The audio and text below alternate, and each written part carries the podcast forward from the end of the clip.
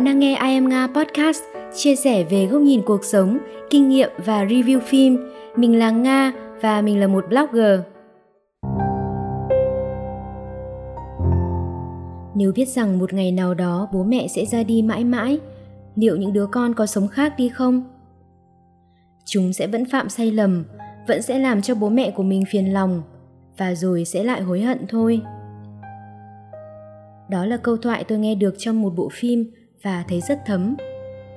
Cách đây 3 năm, bố tôi bất ngờ phát hiện bị ung thư và đã trải qua 3 lần phẫu thuật.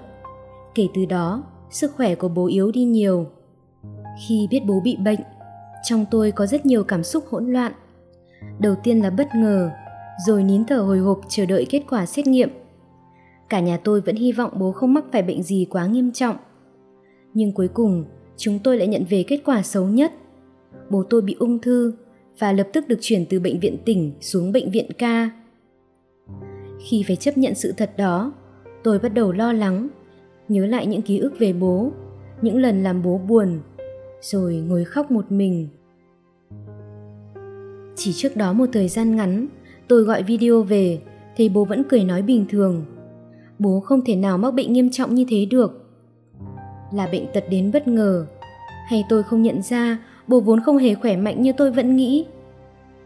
Hình như bố đã già thật rồi. Tóc bố đã có sợi bạc, mặt bố đã có thêm nếp nhăn. Bố không còn là người đàn ông khỏe mạnh, có thể vác trên vai cả cây quế nặng cả tạ. Tôi nhớ những lần bố đứng ở sân ga hay ở bến xe tiễn tôi đi học. Nhiều năm đã trôi qua, bố già thật rồi. Nhưng tôi còn chưa làm được gì cho bố cơ mà. Thời điểm ấy, tôi rất sợ phải mất bố. Nghĩ đến một ngày bố không còn, tôi thật sự không dám nghĩ đến. Tôi nghĩ rằng mình sẽ phải tranh thủ thời gian để chăm sóc bố nhiều hơn và yêu thương bố thật nhiều. Nhưng tôi cũng chẳng có nhiều thời gian được ở bên bố mẹ. Chừng ấy năm trôi qua, tôi vẫn chưa làm được gì nhiều hơn cho bố. Mà có khi nhiều năm sau đó cũng vẫn ngậm ngùi, con chưa làm được gì cho cha. Giới trẻ thường có câu cuộc đời đáng tiếc nhất là lúc bản thân chưa đủ năng lực, lại gặp người muốn chăm sóc cả đời. Chủ yếu để nói về tình yêu. Cụ thể hơn, đây là cách nói hoa mỹ của những thanh niên nghèo không đủ khả năng chăm lo cho vợ con. Nhưng đối với tôi, điều đáng tiếc nhất là khi mình thành công thì bố mẹ lại không còn. Muốn báo hiếu nhưng lại không còn cơ hội. Nhưng nếu chúng ta thành công rồi sao nữa? Liệu rằng chúng ta có đối xử với bố mẹ khác đi không? Liệu rằng chúng ta có đảm bảo rằng mình có thể báo hiếu, khiến bố mẹ hạnh phúc và tự hào hay không? Hay đơn giản thôi, ngay bây giờ, chúng ta đang làm gì để báo hiếu bố mẹ rồi? Chúng ta vẫn nghĩ rằng chỉ khi mình giàu có, thành công mới có thể báo hiếu bố mẹ, khiến cho bố mẹ nở mày nở mặt. Đáng tiếc là không có nhiều người con làm được điều đó khi bố mẹ vẫn còn. Cậu tôi vẫn khóc rưng rức mỗi khi nhớ về bà ngoại ngày xưa nghèo khổ quá, chẳng làm được gì cho mẹ. Bây giờ xóa đói giảm nghèo rồi, thì mẹ lại không còn nữa. Tôi từng rất lung tung với việc phải trưởng thành và loay hoay trong việc làm con, bởi tôi đã quen sống dưới sự quan tâm, chăm sóc, che chở của bố mẹ. So với bố mẹ của nhiều bạn bè, thì bố mẹ tôi vẫn được coi là còn trẻ. Tôi đã không lường trước được rằng một ngày nào đó bố mẹ tôi sẽ bị bệnh và bố mẹ tôi già đi nhanh hơn cả khi tôi kịp trưởng thành. Người ta bảo cuộc đời vốn không hề phẳng lặng. Nếu một người có cuộc sống bình yên, thì tức là đằng sau họ đã có người chống đỡ, che chắn hết bão rông rồi. Người ta bảo, gánh nặng cuộc đời không ai khổ bằng cha. Có rất nhiều điều mà cha mẹ đã giấu đi. Những đứa con cứ vô tư sống trong sự bình yên như thế, vô tư đến mức vô tâm, chưa bao giờ làm được điều gì đó cho cha chưa bao giờ lắng nghe xem cha mẹ có nguyện vọng gì.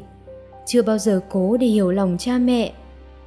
Tôi đã làm được những gì để báo hiếu cho bố mẹ và khiến bố mẹ tự hào về tôi rồi. Hình như là chưa điều gì cả. Dưới góc độ định kiến xã hội, tôi là một đứa con thất bại. Tôi chưa thành công, chưa giàu có, chưa kết hôn, chưa sinh con. Nhưng thôi gạt bỏ định kiến sang một bên.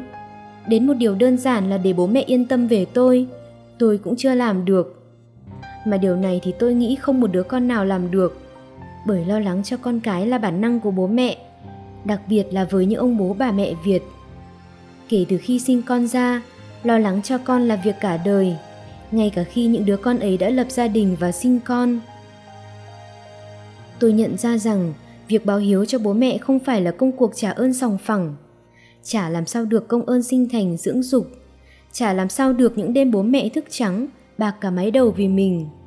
Thế nên, quan niệm sinh con để sau này khi tuổi già sức yếu có trốn tựa nương là một quan niệm sai lầm. Bởi vì một mẹ nuôi được 10 con, nhưng 10 con có nuôi nổi một mẹ đâu. Thực tế muôn đời là như vậy. Nếu coi sinh con và nuôi con là một công cuộc đầu tư thì cuộc đầu tư này lỗ nhiều hơn lãi. Thế nên giới trẻ bây giờ, đặc biệt ở những nước phát triển, càng ngày càng lười kết hôn và sinh con. Tôi biết rằng để có tôi như ngày hôm nay là bố mẹ đã phải hy sinh rất nhiều về tuổi trẻ, tiền bạc và nhiều thứ khác nữa. Nhưng ở thế hệ của bố mẹ, người ta không nghĩ được nhiều như vậy. Chỉ đơn giản coi việc kết hôn, sinh con là quy luật tự nhiên thôi.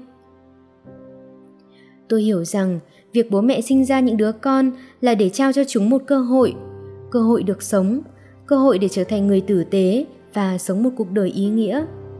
Bởi vì tuổi già của bố mẹ và tương lai của chúng tôi, bố mẹ đều đã có sự chuẩn bị chu đáo. Bởi vì bố tôi đã nói cho tôi đi học để thành người, chứ không phải học để làm quan. Còn mẹ tôi chỉ cần tôi lấy chồng, sinh con và sống tốt cuộc đời của mình là được. Tôi nói với mẹ, sợ rằng sau này khi con giàu thì bố mẹ lại không còn. Vì thế nên bố mẹ đừng đau ốm gì nhé. Cho con thêm thời gian để phân đấu. Mẹ thản nhiên bảo, sinh lão bệnh tử là quy luật ở đời. Quả thật, sinh có hạn, tử bất kỳ. Chúng ta không bao giờ biết trước khi nào thì người thân của mình sẽ ra đi và khi nào thì chính mình cũng sẽ ra đi. Nửa đời người bố vất vả đủ rồi, đến lúc lẽ ra phải được nghỉ ngơi thì lại phải đối mặt với bệnh tật. Ấy vậy mà bố lại đón nhận tin ấy một cách bình tĩnh vô cùng. Bố bảo, cuộc đời là thế đấy, sinh lão bệnh tử mà con gái. Tuổi còn trẻ là thanh niên, phải chiến đấu bảo vệ tổ quốc. Khi đất nước bình yên thì phải làm kinh tế gia đình. Tuổi già ai cũng phải chiến đấu với bệnh tật thôi. Sinh ra mỗi người một mệnh, đến lúc tuổi già thì mỗi người một bệnh chữa là khỏi thôi không sao đâu sức khỏe của bố bình thường mà may mắn là ca phẫu thuật thành công. May mắn là giờ này tôi vẫn còn có bố. Nhưng nhiều người chẳng được may mắn như thế. Số phận gọi đến tên ai, người đó chịu. Từ đầu năm đến giờ, tôi mất đi hai người tôi yêu quý một cách đột ngột. Chị họ tôi bị tai nạn mất hồi tháng 3 bác hàng xóm thân thiết với gia đình tôi, bố của bạn thân tôi, mới mất tháng 6 này. Tôi càng thấm thía hơn lời mẹ nói về quy luật sinh tử. Mẹ tôi bảo tháng 6 này cả nhà tôi sẽ làm một chuyến lên nhà mới của bác chơi khi căn nhà đã xây xong. Tôi thấy cơ hội về thăm nhà cũ đây rồi, điều tôi vẫn canh cánh trong lòng. Cuối cùng, tôi cũng về vào một ngày tháng 6, nhưng là về một cách gấp gáp, đột ngột vì một lý do chẳng thể buồn hơn. Bác hàng xóm mất sau khi phát hiện bị ung thư không lâu Lúc phát hiện ra thì giai đoạn cuối rồi. Căn nhà mới của bác vẫn chưa kịp xây xong, tường chưa chát, nền nhà vẫn đầy đất cát. Bác gái ngồi đó, gầy và buồn bã. Cả một đời vất vả, bác trai chưa được thảnh thơi một giây, một phút nào. Tôi nói chuyện với cô bạn thân của tôi. Từ ngày bố ốm, hàng tháng trời, cô ấy nấu cháo mang vào viện cho bố, vì bác ấy chỉ ăn đồ do con gái nấu. Đến khi bác ấy về nhà, cô ấy cũng đưa con về nhà bố mẹ đẻ, vừa để các cháu chơi với ông bà, vừa để chăm sóc bố. Nhưng rồi bác ấy đột ngột ra đi mà chẳng để lại lời chăn chối, dặn dò gì cho vợ con. tang lễ của bố, bạn tôi cũng chẳng thể dự vì cô ấy có bệnh nền, phải tránh đám ma. Cô ấy thấy hối tiếc và cảm thấy đau khổ vô cùng, bởi cô ấy vẫn chờ đợi một phép màu xuất hiện. Phép màu không có thật. Khi còn sống, đâu ai nghĩ là mình sẽ ra đi có lẽ bác ấy cũng hy vọng mình sẽ kịp về nhà mới và không muốn vợ con phải lo lắng nên mới không dặn dò gì. Vợ con bác ấy cũng đã hết lòng chăm sóc, chỉ là không may thôi. Thế nên tôi đã cố dành nhiều thời gian hơn để về nhà với bố mẹ.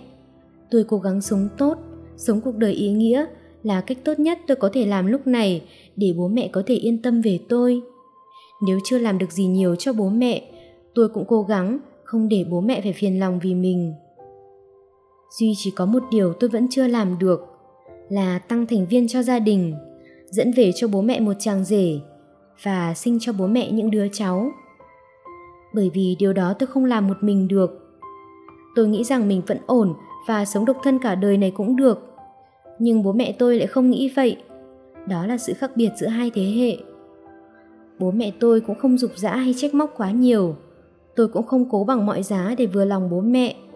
Tôi tin rằng đối với bố mẹ, hạnh phúc của tôi quan trọng hơn những định kiến của người đời. Nếu như các bạn nghe podcast này và cảm thấy muốn làm một điều gì đó cho bố mẹ, hãy làm đi, làm ngay bây giờ, đừng chờ đợi. Bởi vì thời gian vô tình, đâu biết đợi chờ ai. Podcast và video này được thực hiện nhân ngày của cha, dành tặng người bố thân yêu của tôi dành tặng tất cả những người con muốn làm cho cha một điều gì đó Tất cả những bài viết của I Am Nga Podcast đều được đăng tải trên blog iamnga.home.blog. Đồng thời, bạn có thể tìm kiếm I Am Nga Podcast trên hầu hết các nền tảng nghe podcast phổ biến như Anchor, Spotify, Google Podcast. Ngoài ra, bạn cũng có thể tìm kiếm những nội dung mình chia sẻ trên YouTube với từ khóa I Am Nga. Và nếu bạn quan tâm đến những nội dung mình chia sẻ, hãy follow mình trên nền tảng mà bạn đang nghe nhé. Cảm ơn bạn đã quan tâm theo dõi. Xin tạm biệt và hẹn gặp lại.